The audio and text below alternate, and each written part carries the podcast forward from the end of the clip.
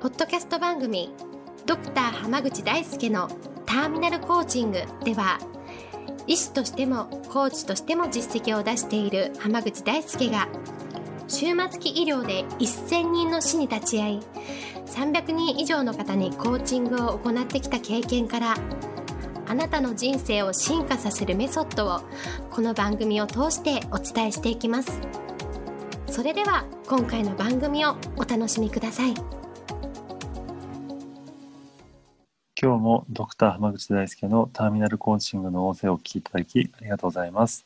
それではナビゲーターの園さん、今日の質問お願いします。はい、今日は自分でも学ぼうと思って社会人で働きながら今学んでいるんですけれど、やっぱり時間がなかなか取れなくて、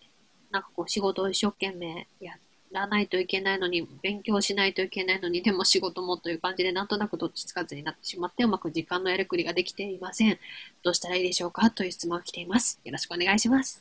よろしくお願いします。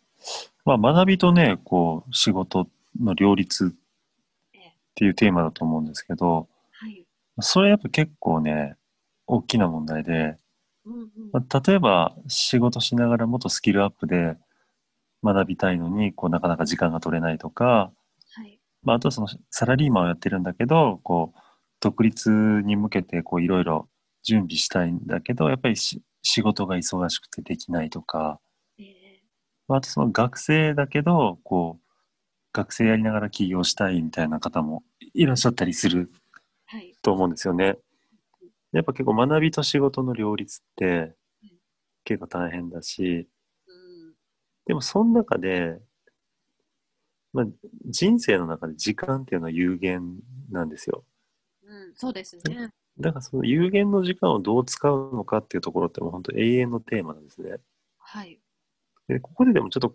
しっかり考えてほしいのは、はい、その仕事と学びの両立ってよく言うんですけど、はい、それぞれ何の目的のためにやるのかっていうのをはっきりさせた方がいいんですね。うーん、なるほど。例えばその学生で起業するしたいけど、はい、学校も忙しくってっていう方の場合だったら、うん、ゴールはどこなのかっていう話なんですよ。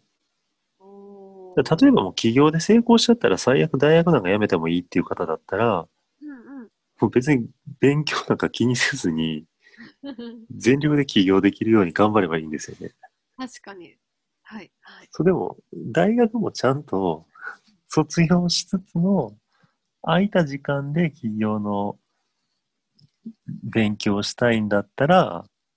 最低限大学卒業できる単位はさっさと取っちゃって後の時間を当てるとかね。確かに、ああ、そういうことですね。はい、そうだから目指すところによって時間の使い方とか取り組み方とか、あの割り当てられる時間とかも変わってくるんですよ。ああ、確かに。例えばさっき出した例で言うと、あの独立したいサラリーマンの方なんかでも同じでね、ええ、もう本当に独立がメインなんだったら、やっぱもう独立するっていうことを一番に優先しながらいろんなことを学んでいくべきなんですね。ええ、だから例えばそのできたら出世もしたいけど独立もしたいみたいな感じの人っていうのがどっちつかずで時間がどんどんどんどんどっちにどっちとつかずで、例えば起業の勉強ちょろちょろしてるけど、でもその時間を例えば社内のねスキルアップとかに生かせばもっと出世できるみたいなジレンマってある、あるじゃないですか。確かに、はい。だからその会社で上り詰めたいんだったら、もうはっきり言ってその起業するための時間をすべて社内で出世できるための時間に当てた方が絶対有意義なんですよ。確かに。でもう絶対独立する、例えばあといちねん以内に副業をはじ始めてるやつを収益をこうちゃんと収益を上げていって、本業を超えたらど独立するし、いちねん以内に絶対するぞっていう方だったら、もうはっきり副業をできるだけ頑張った方がいいんですよね。うーん、そうですね、確かに。はあ、っていうふうにその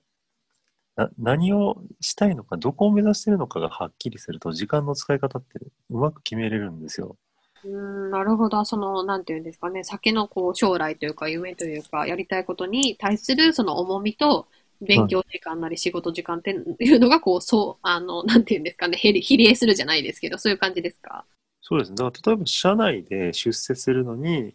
こうスキルアップのなんかこう研修を受けに行きたいとかだったら、多分そんなに迷うことって少ないと思うんですよ。うんうんうん、だってそれ受講すれば自分の目標に合った出世が手に入るって考えたら、出世したいんだったらそれをやればいいわけでしょ。そうですね。っていうふうに、だからその目的とやりたいことが一致してたら時間の使い方って本当にスッと決まるんですよ。うん、なるほど。でも別に出世したくない人からしたら、そんな学びに時間取られるぐらいだったら、こう現場でバリバリ働きたいですっていうのは、それはそれで正しい判断じゃないですか。ええー。だから本当にこうな何をしたいのかとか、どこを目指したいのかっていうことをはっきりさせれば、うん、間違いなく時間の使い方はどんどん上手くなるので、うん、ぜひね、その学びと仕事の両立っていう、両立させないといけないのかっていうのも、目指す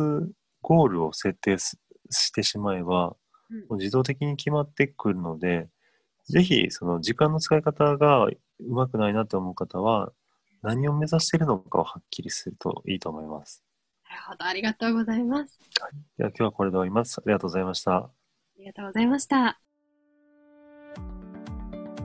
本日の番組はいかがでしたか？番組ではドクター濱口大輔に聞いてみたいことを募集しています。ご質問は ディー エー アイ